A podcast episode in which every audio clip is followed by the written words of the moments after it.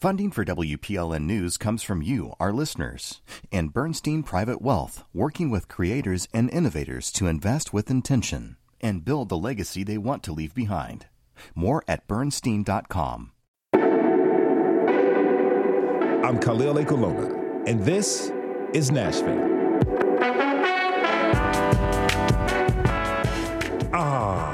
The holidays.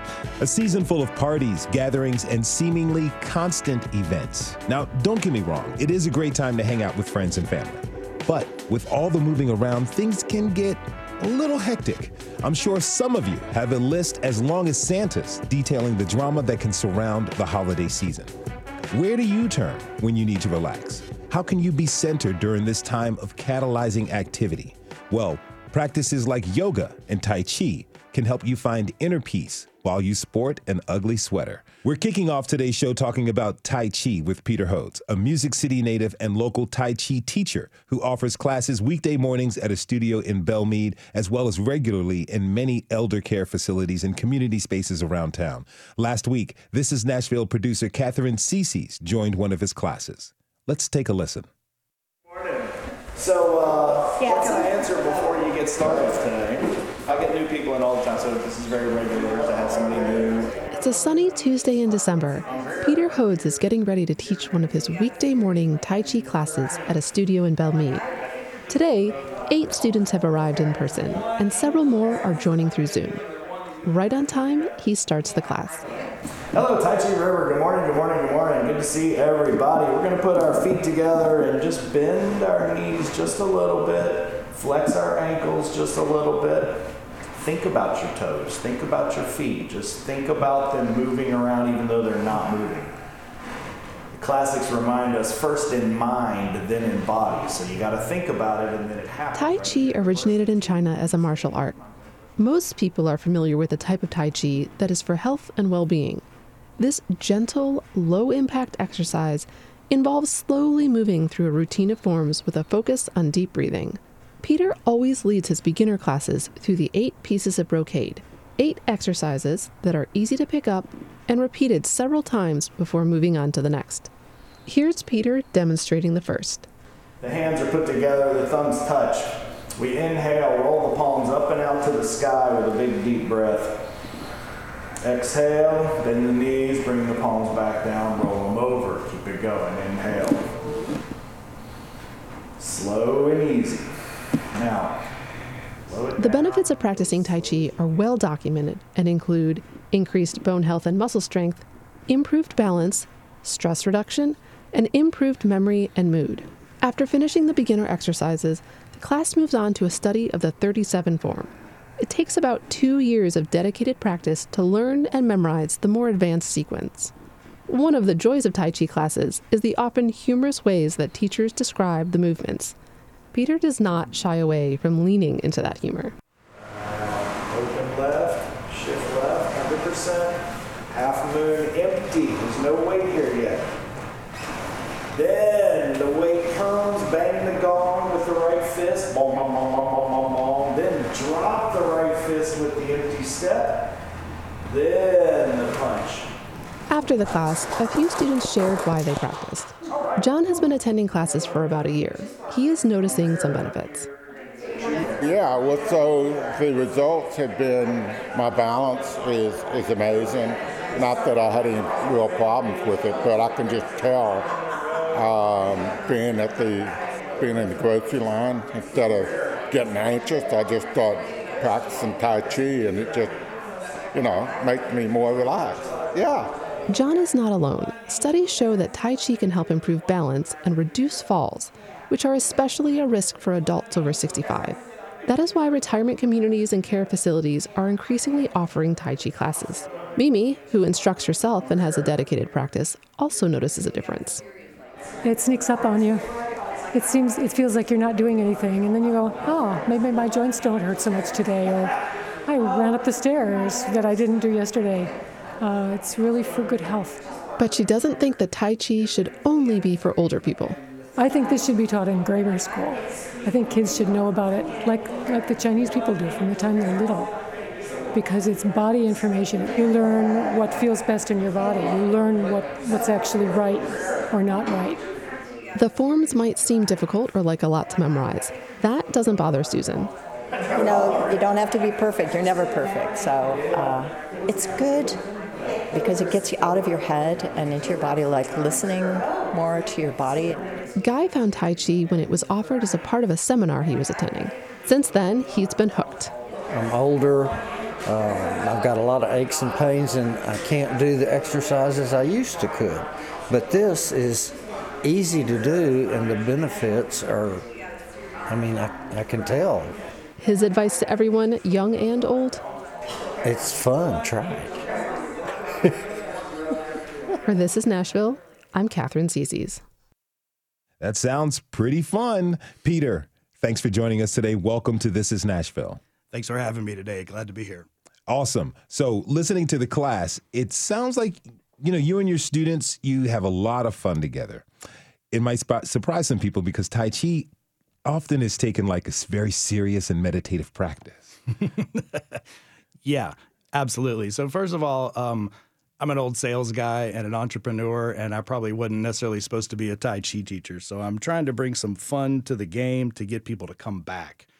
I think one of the hardest thing that's been for Tai Chi to overcome is that generally classes are quiet and they're very progressive, and so if you miss a class, you kind of get off the off the path, and it's hard to get caught up. And so I changed everything. I just made it fun. Beginners are welcome every day, and I try to. Uh, take our Tai Chi very seriously, but not ourselves seriously at all. So, what are some of the things you do to add some levity and fun to the practice? Well, I've been telling a lot of jokes recently. The senior living facilities love jokes, and uh, I hate to admit it, but my mom bought me a joke book, and I've been memorizing a few. And uh, I get about half groans and about half laughs. That's so, a good. That's a good ratio right there. that's the start. okay, so I understand that you've been practicing for over 32 years. Uh, February will be 33. 33 yes. years. Well, tell me, how did you first find Tai Chi? Aha. Well, I think the, the, the, soil was ready for me. I had lived in Japan for a while, going to school. I had studied a lot of Buddhism and Zen Buddhism and just Japanese culture. And, uh, and in high school and a little bit of college, I had dabbled with some martial arts very unsuccessfully. So um, I was on this island in Thailand traveling, and this guy was teaching Tai Chi. And I signed up. It was six hours a day for two weeks every day. Wow! And uh, I learned about half of what we would call the form, the the the, the practice. And uh, I was hooked. And 32 years later, somehow miraculously, I haven't quit. So, what made it? What what what is it about Tai Chi that had you at this for 32, going on 33 years of practice? Why'd you keep it up? Yeah. Well, the biggest thing is it's kept me sane through my entire life. Um, you know, I joke about it in class pretty regularly that it gives you a vacation from yourself. Mm. Okay, so you go on vacation out to the beach, but you're still in your brain talking to yourself about bills to pay and what to do and who said what and what happened to you when you were 12. So, you know, when you do these deep breathing exercises, when you do these slow repetitive motions, it changes your brain chemistry, it changes your body and your nervous system. You wake up an hour later and you're like, "Whoa, what just happened? I feel great." Mm. And uh, and that's what I try to promote. You talk about taking a vacation from yourself. I think I need a sabbatical from myself sometimes. Come so on to class, I might be in one of your classes coming up soon. All right, so talk to me about how you made the move to become a Tai Chi instructor. well, first of all, like I said, I was not supposed to be a Tai Chi teacher, and I'm not even all that great in the game of Tai Chi, let's be clear. Um, I was a local entrepreneur. I had a software company and emergency planning. I used to stand up in front of people all day long policemen, firemen, emergency planners. And um, so I was used to being in front of people and training. Um, in a weird, sudden, unanticipated way, I sold my company to my business partner and woke up the next day with literally nothing to do except to wake my kid up at eight o'clock in the morning, mm-hmm. take her to school. So I uh, asked the Jewish Community Center in my neighborhood if I could start teaching a class there. It was kind of a dare to myself almost. And um, they said, sure. And people showed up on the first day and they kept showing up. And uh, it's been six years now. Wow. That's pretty cool. You just did it and it, there it appears. Okay. So, you know, some people may be confused. I understand that there's two types of Tai Chi. Can you explain those for us? Well, there's probably 10,000 types of Tai Chi. Oh, okay. so I'm not exactly sure what type we're talking about. Um, there's three main styles the Chen style, the Yang style, and the Wu style. Okay. Um, you know, I, I tell, start a lot of my beginner classes with a joke. It says, How many Tai Chi players does it take to change a light bulb? How many? It takes 100 one of them changes the light bulb and the other 99 say, hmm, that's not the way we do Tai Chi. Okay. So you got to remember this is an ancient thousand year old martial arts tradition with secrecy and competition tied into it. So um, today it's much more of a health practice, you know, um, movement based, relaxing, balance training, fall prevention. These are the things that I'm talking about. So talk to me a little bit more about how the practice is really good for preventative health. A lot of folks, if you see Tai Chi being practiced, it's a lot of older people, Yeah. members of the elder community practicing it. How does it benefit them? And also, how can it benefit younger participants as well? Sure. Well, um, the physical aspects can be felt almost within 20 minutes. Uh, the deep breathing brings more oxygen, oxygen to your cells. That's fuel to the car, right? Um, your lymph nodes and your lymphatic system is being pumped as you move. So there's a lot of sort of anatomy and science behind the medicine ideas. There's tons of medical research coming out now about Tai Chi and everything arthritis, osteoporosis, dementia, uh, Parkinson's, Alzheimer's, like, the list goes on. And basically, you just kind of clean your body out. They call it an inner washing.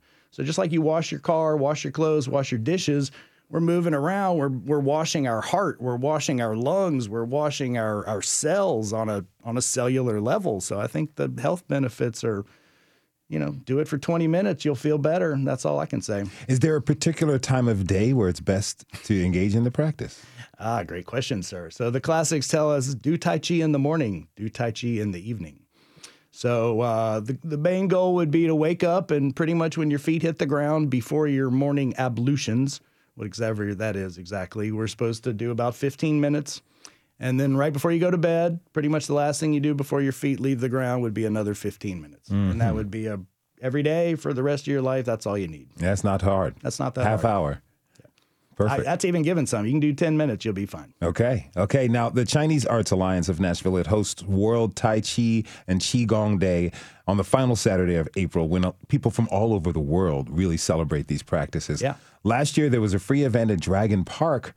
You were one of the instructors there, right? Sure. Yeah. It's been going on for years now, and uh, I've been participating for at least five or seven of them. What was the event like last year? Uh, you know, we probably get about 150 people out there. There's usually about 10 instructors, give or take, um, depending on the weather. It's nicer or not. And, um, you know, for about an hour or two, uh, each instructor for about 10 minutes will lead something and present something, and everybody just kind of moves together and talks, has a good time, and then moves on our merry way. Sounds like a really pleasant time. Uh, it's really cool because World Tai Chi Day, it starts, I think, in New Zealand. And every hour at 10 o'clock in the morning, as the time zone changes, it hands off to the next time zone to do Tai Chi 24 hours continuously around the world. Wow. So you're really connected to a global Uh, theoretically, yeah, it's pretty cool. Now, okay, so you mentioned something depending on the weather. Okay, we already established you get up early in the morning and do Tai Chi. You can do Tai Chi in the evening. What about during weather? Is it okay to do Tai Chi when it's cold outside? Ah, well, first of all, I was commenting about World Tai Chi Day because when it rains, nobody shows up. Okay. Okay. if it's sunny, you get a lot more people. Um, you know, that gets a little above my pay grade. There's definitely some theories and ideas that you do more in the summertime and less in the wintertime, kind of high, you know, your body kind of moving through the seasons. I, I don't know. I think, you know, the more you do, the better. Okay. Minute by minute, the more you do, the better it is. All right, I have a feeling I know what your answer is going to be to this question, but I'm going to ask. If someone wants to start doing Tai Chi, how, did, how would you tell them to start? Well, in its easiest case, you stand up and start breathing deep and moving around weirdly and slowly, and you're doing Tai Chi. Um, come to class, right? Find a teacher. Uh, there's tons of online resources now, including, I mean, I've, I started Zooming during COVID. I still teach via Zoom and online. I think it's an amazing hybrid model. I'm taking Tai Chi classes via Zoom with some of the best people in the country. So online, you know, when you're traveling is a really cool resource. But um, you know, you don't have to make it such a big deal. You just got to give it a try and find a place that fits your style and um, more than anything, show up and don't quit. Okay. We real briefly have less than a minute left. Is there anything about your practice? It's the holiday season. Things are getting wild. Anything about your practice that helps you stay centered? You know, I'd say it over and over again in class. Lesson number one is breathe deep. The classics give us four words. They say the breath should be long, slow, quiet, and fine. Do it all day long. Do it in the car. Do it when you're in traffic. Do it when you're waiting in line at the grocery store. Breathe deep over and over and over again. And then that'll cause some relaxation, especially to your shoulders and neck. And then those two things will breathe deep, relax your shoulders, breathe deep, relax your back, breathe deep, and hopefully keep doing that as much as you can remember. Really want to thank you for this. I'll be breathing deep as I take my personal sabbatical from myself. Come on into class any day, sir. I'll, I'll, do it. Peter Hodes is a Tai Chi instructor. Peter, again, thanks for this and happy holidays to you, sir. Thank you for having me. I appreciate the time. We have to take a short break. When we come back, we'll be talking with Khrys Baltodano and Sujatha Yarlagadda, two yoga instructors, about yoga as a practice and the spirituality of yoga. Stay tuned. This is Nashville.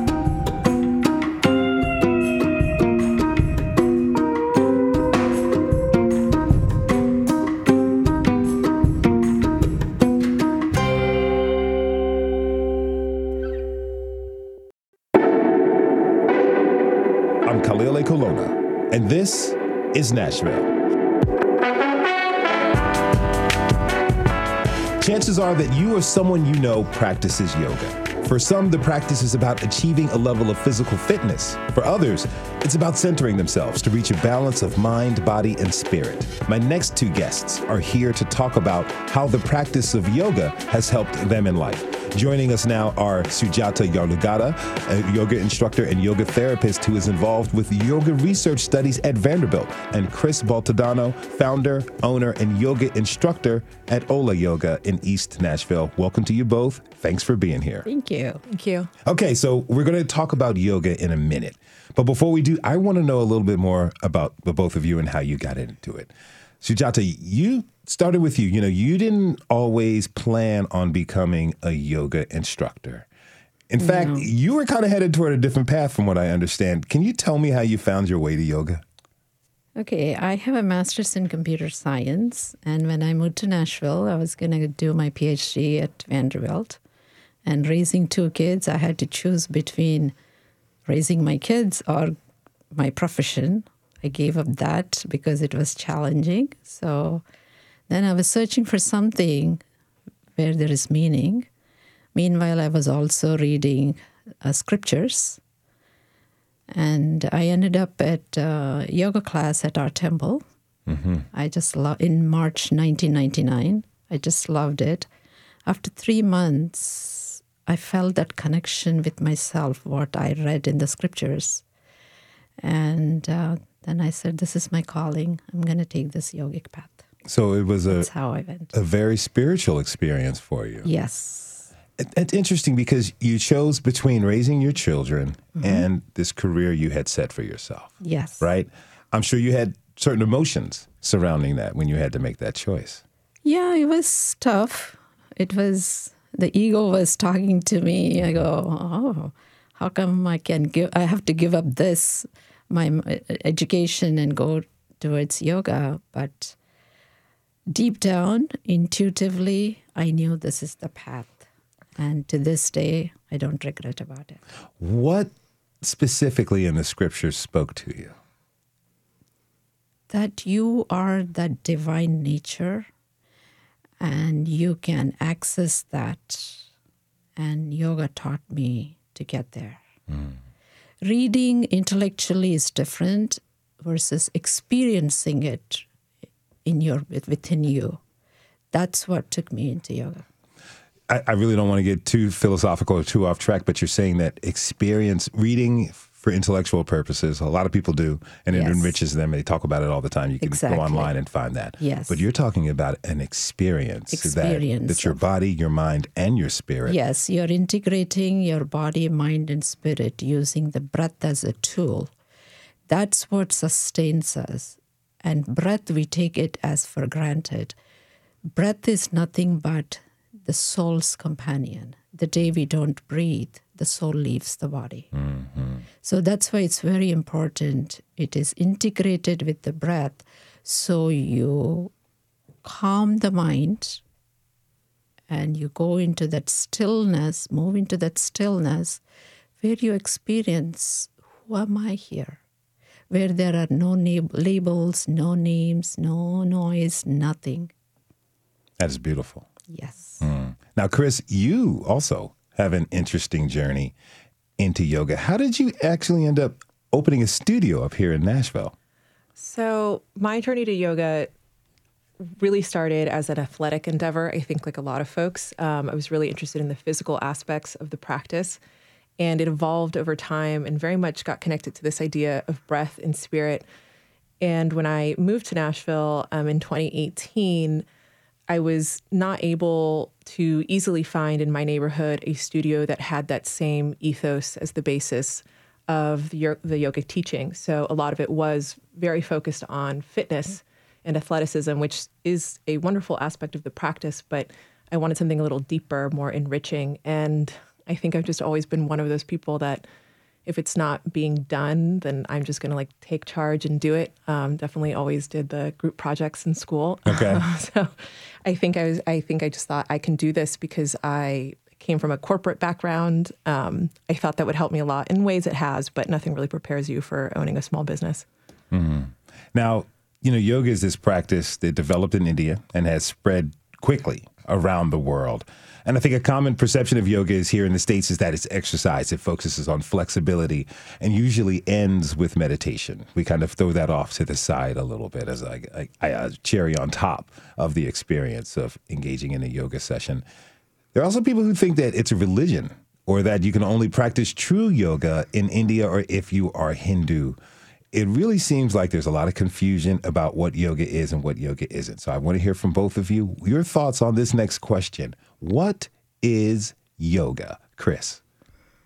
Yoga is about liberation. Um, and I think that's something that all of us can collectively understand, regardless of what religion you practice or your nationality or anything like that. It's it's a it's a practice meant to alleviate suffering. So for some folks that might be very spiritual, it might evoke religious aspects for them, but I see yoga as a as a spiritual practice, and certainly there is a physical component, and that's a, a way we can get in touch with our that mind body soul connection. But to me, it is about moving away from suffering, away from these. We we tend to anchor ourselves in these identities that are so external, and and yoga teaches us to turn more inward and and detach from some of those external anchors. So for me, yoga is about about freedom. Sujatha. Yes. So yoga is a practice, just like Khrys mentioned. It is not a religion, it is holistic. It is disciplining at mental, at the personal level, at the social level, doing the postures because we have a body, it's like a vehicle, and doing the breathing practices, relaxing the body, and follow the other three steps towards meditation to find yourself, who you truly are. So it incorporates the discipline at the physical, emotional, mental, and spiritual levels. That's mm. what yoga is. It has nothing to do to be a Hindu, to be in India. Mm-hmm. And anybody can practice. And it only intensifies their faith when they practice. Mm-hmm. Yes, mm-hmm. that's the beauty of the practice. What, what you all are talking about is something so so authentic to just existing as a human, right? And the things that feed us. But here in the United States, I, I'm not really dogging any companies, but yoga is definitely a multi-billion dollar business. Of course. And it's been taken over by this commodity right now. And what you all are saying is this is something that is for all humans. It's absolutely free and it's something that, pr- that we can practice and, and pull ourselves out. I, I wonder, like when you look at um, the yoga industry here in the country now, like what comes across your mind, Sujatha? Here it's promoted at the physical level, unfortunately. But everybody needs that physical, that, that's the beginning to get into yoga. But from there, every practitioner, depending upon where they are in their own evolution, they move. They, they can move forward into their practice and find the philosophy behind it, learn about it, experience it. That's the whole purpose of what yoga is. Mm-hmm. Khrys? Yeah, I think when we, if you look at, if you were just to Google yoga right now, I think all of the photos would be pretty homogeneous. Um, it would be yoga pants and usually thin people, usually white women. And so I think it's so important that we talk about yoga and teach yoga and include, as you said, it's, it's a practice really of being human. So, um, yes, this country certainly has made yoga look like it's meant for one demographic only, and it's really, really for everybody. Now, you really include a lot of inclusive uh, just practices in your studio at all. Can you talk to me a little bit more about that?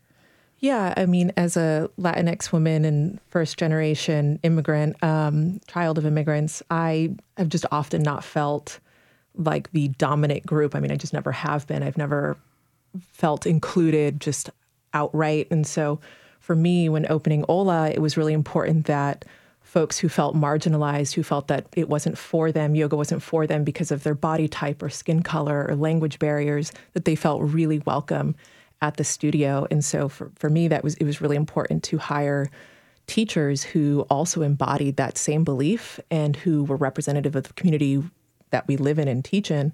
And so hiring diverse teachers of all kinds, it's really a hallmark of who we are at Hola. If you're just tuning in, this is Nashville, and I'm your host, Khalil Ekulona. We're talking this hour about the practice of yoga and how it can help you center yourself during the busy holiday season and any day of the year. My guests are Sujatha Yarlagadda and Khrys Baltodano. I really appreciate you both being here. Now, Khrys, you were talking about the inclusivity that you really have at, at Hola, and you talked about your instructors.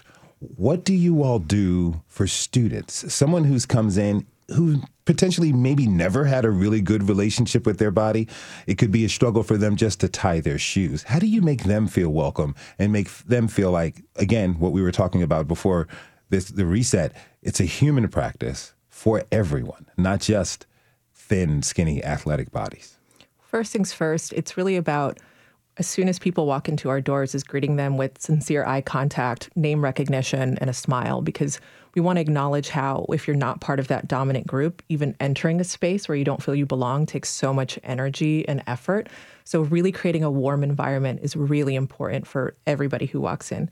Beyond that, once you're in the class, our teachers are really great about using invitational language, about using a wide range of all levels practices. So we give so many options. Not everybody can or wants to do some of these more advanced um, physical practices and shapes. So we usually offer like this is your practice, what feels good in your body, and that idea of being really intuitive in the way that you move is very important. It's a skill that we want to teach in yoga. So there's no right way or perfect way. As long as folks are feeling good and breathing and it feels they feel empowered in the way that they move, that's the core of our classes. Come one, come all. Yes, absolutely. Right. Now, Sujatha, you are a yoga instructor and a yoga ther- therapist, but you're also involved in teaching, what is this, oncology patients yoga as a part of a medical research study at Vanderbilt. Tell me about that. Yes. So the concept for the patients is they have physical problems, emotional problems, mental problems,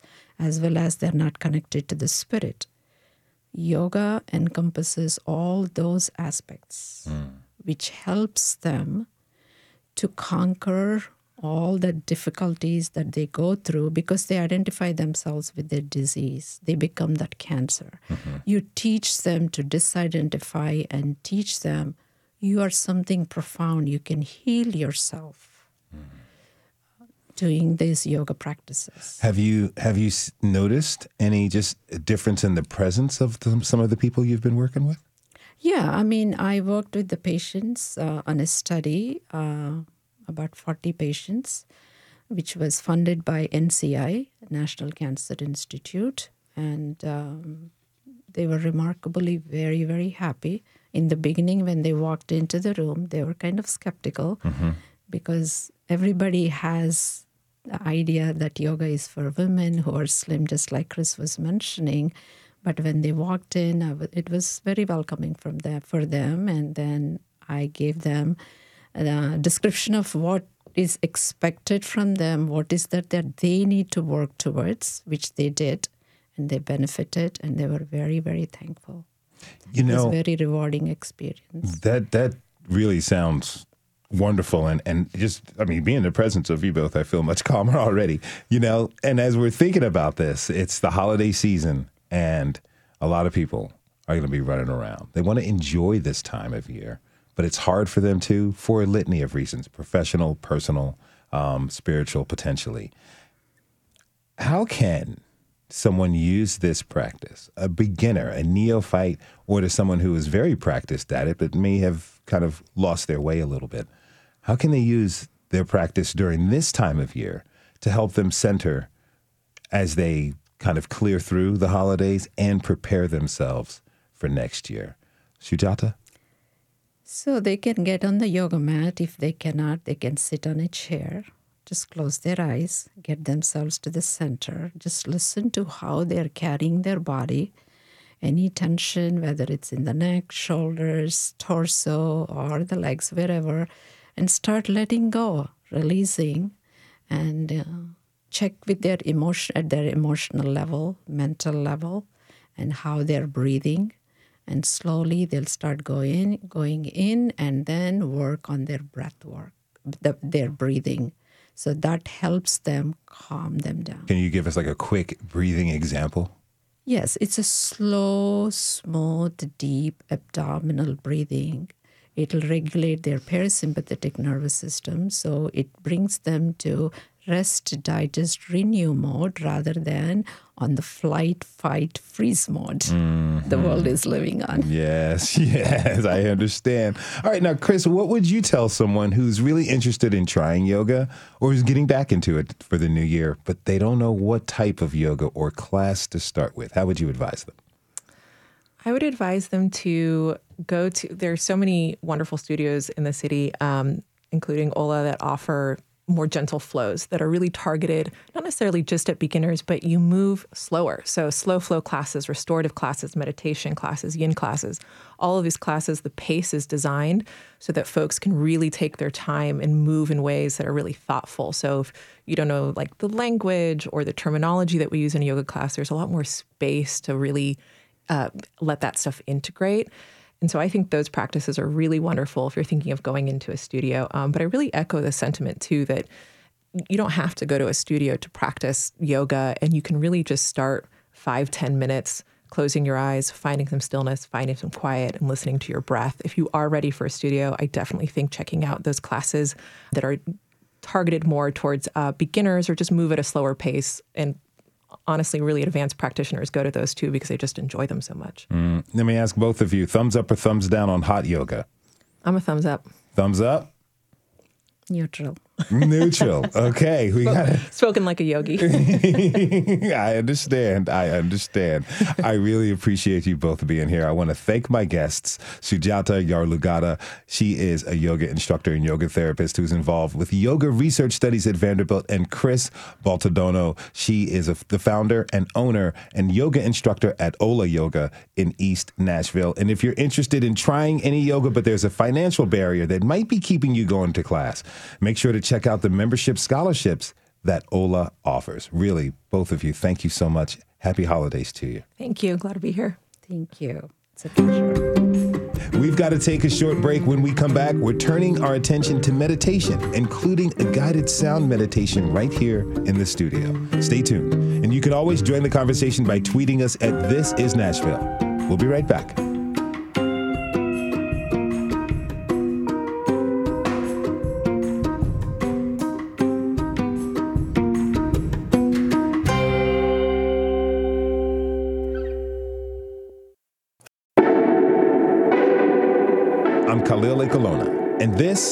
Nashville. Today, we're talking with local practitioners about their own Tai Chi, yoga, and meditation practices, and how anyone can take a step towards practicing themselves. We're now turning to meditation. We're joined by JoJo Jackson, a yoga teacher who leads sound meditation sessions called Sound Baths. JoJo, thanks for being here. Welcome to This is Nashville. Thank you. I'm happy to be here. Happy to have you here with us. Okay, so a little bit later on, JoJo is going to lead us in sound meditation. But before we get there, we're going to cover some basics. Can you tell us what is meditation and does it always involve you know the stoic posture of sitting still legs crossed with our eyes closed ah yes um, so meditation is a practice that is about finding stillness and turning inward you can do meditation in the kind of upright classic posture that we might think of and you can also do meditation laying down there's different types of meditation such as yoga nidra, which is a type of sleep meditation. There's um, classic, you know, upright seated meditation practices. There's music meditation, um, sound meditation, like I'm going to demonstrate here. And uh, there's even different meditations that you can do walking or um, staring up at the stars. So there's all sorts of ways that you can practice meditation that you can find that fits you, you know. There's a few things you mentioned there that really piqued my interest. Number one, sleep meditation. If so, sign me up. Now, you also mentioned a walking meditation, and that kind of, kind of reminds me of when I was a younger adult living in Los Angeles. I would go out, my sister and I had this practice when we lived separately. We'd go out for the day, and we wouldn't speak until we were spoken to by somebody. Somebody says hello or whatever. That's when we would open up. And sometimes you could go hours just walking before someone says something to you. And we kind of called it our walking meditation. Is that kind of the essence? Maybe not the, the strict not talking to someone, but just kind of being conscious and going out there. Yeah, I would say that does capture an essence, and that's that's interesting that you and your sister kind of intuitively included this aspect of silence. That's also a, a meditation on silence, uh, oftentimes called like vipassana meditations. People go to like silent meditation retreats, but I find that's really interesting that you and your sister kind of did that intuitively um, just maintain this silence and this intentional walking and moving forward and, and witnessing until someone might break that silence, you know. But yeah, walking meditation, um, that's something that I love to do. Uh, and I love to go out in nature and just listen to the to the world bathing me in the sounds of, of nature and, and having intentional time to to feel the ground beneath me and uh, turning outward and experiencing the outer world also kind of experience your own inner awe that way too now, can you tell us what are some of the documented benefits of meditation? Yeah, absolutely. Meditation, there's so much research going into meditation right now. So, meditation is like a conscious interoception. And that word interoception, it's not a common word. It's okay if nobody's heard of it. What it means is it's being consciously aware of your inner state of being. So we're always in this state of interoceptive awareness. Our nervous system, our brain is connected to our body, and there's nerves that run from our brain to our body, and then there's also nerves that go from our body to our brain, right, and tell our brain what's going on in the body. So through this act of interoception, which is just a natural thing that our bodies do, we can start to kind of tap into the subtle processes of our nervous system and notice that there's a choice that we can go into kind of reactionary response of stress or habits or whatever habitual patterning that we might have. Mm-hmm. or we can slow things down and find that clarity that that inner space and and make a difference in our lives. Try something different. Uh, something that i think is really fascinating about meditation is when talking about this uh, interoception it's a neural network, right? So, and it's the same neural network that supports empathy and supports compassion and it supports meditation. Mm. So I just think that that's really um, something that I find really interesting that all these things that meditation does, it also supports this development of compassion and loving kindness and connection to others too, mm-hmm. through connecting to yourself. That's really intriguing. And, you know, what you're saying, uh, interoception feels like um, it's a if we look at self care, I consider that kind of like a Dixie cup.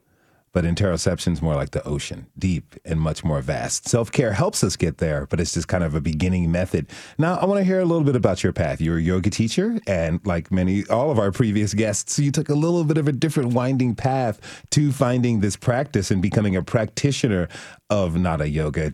Tell me your journey. Yeah, sure. So, um, like many people here in the United States, my yoga journey started very physical.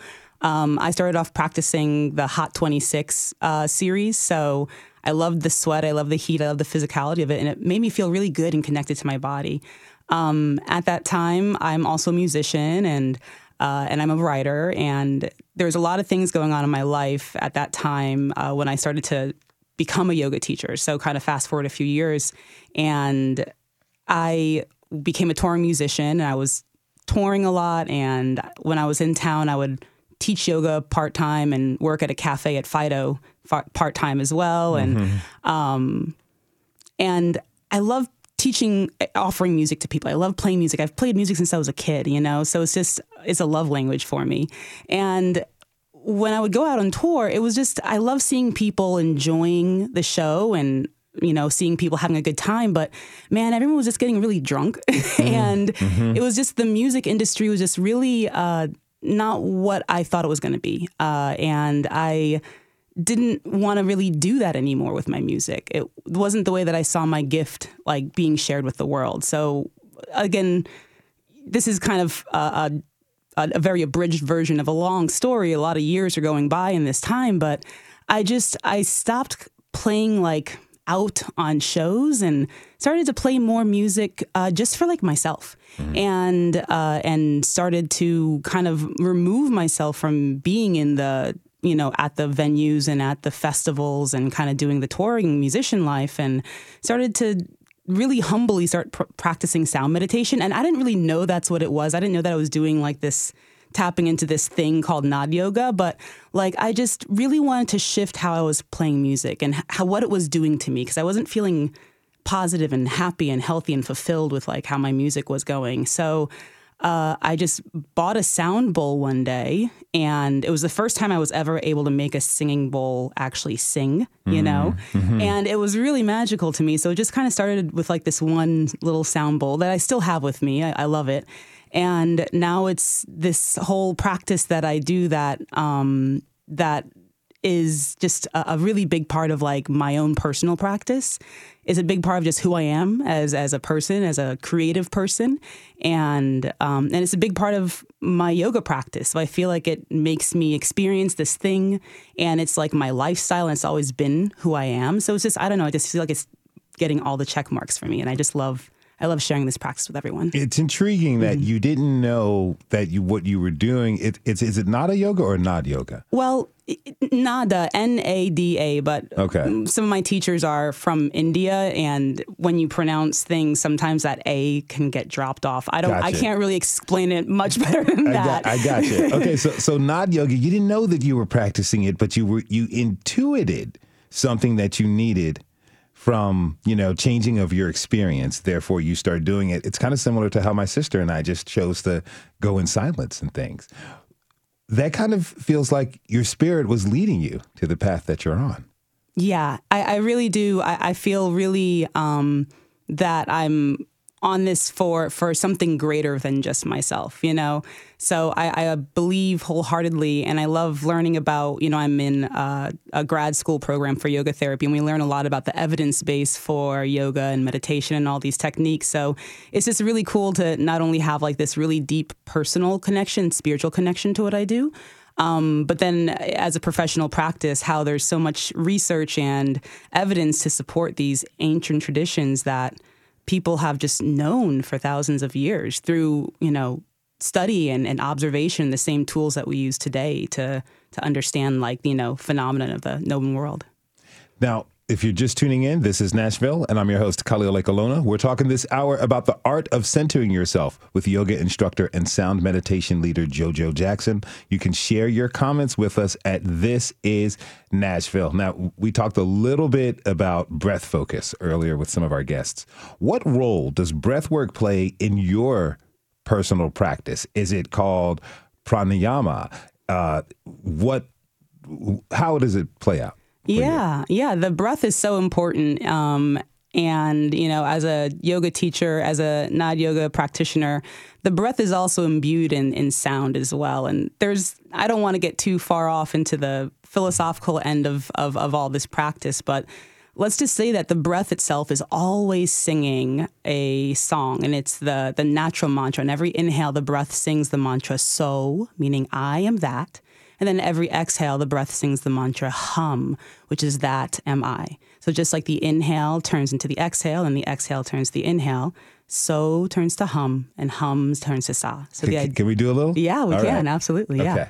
So you can just turn inward a little bit and just maybe rest your hands on your heart and hear your hear your breath breathing and hear your heart beating within and just notice that that natural play of how the heart beats along to the rhythm of the breath breathing.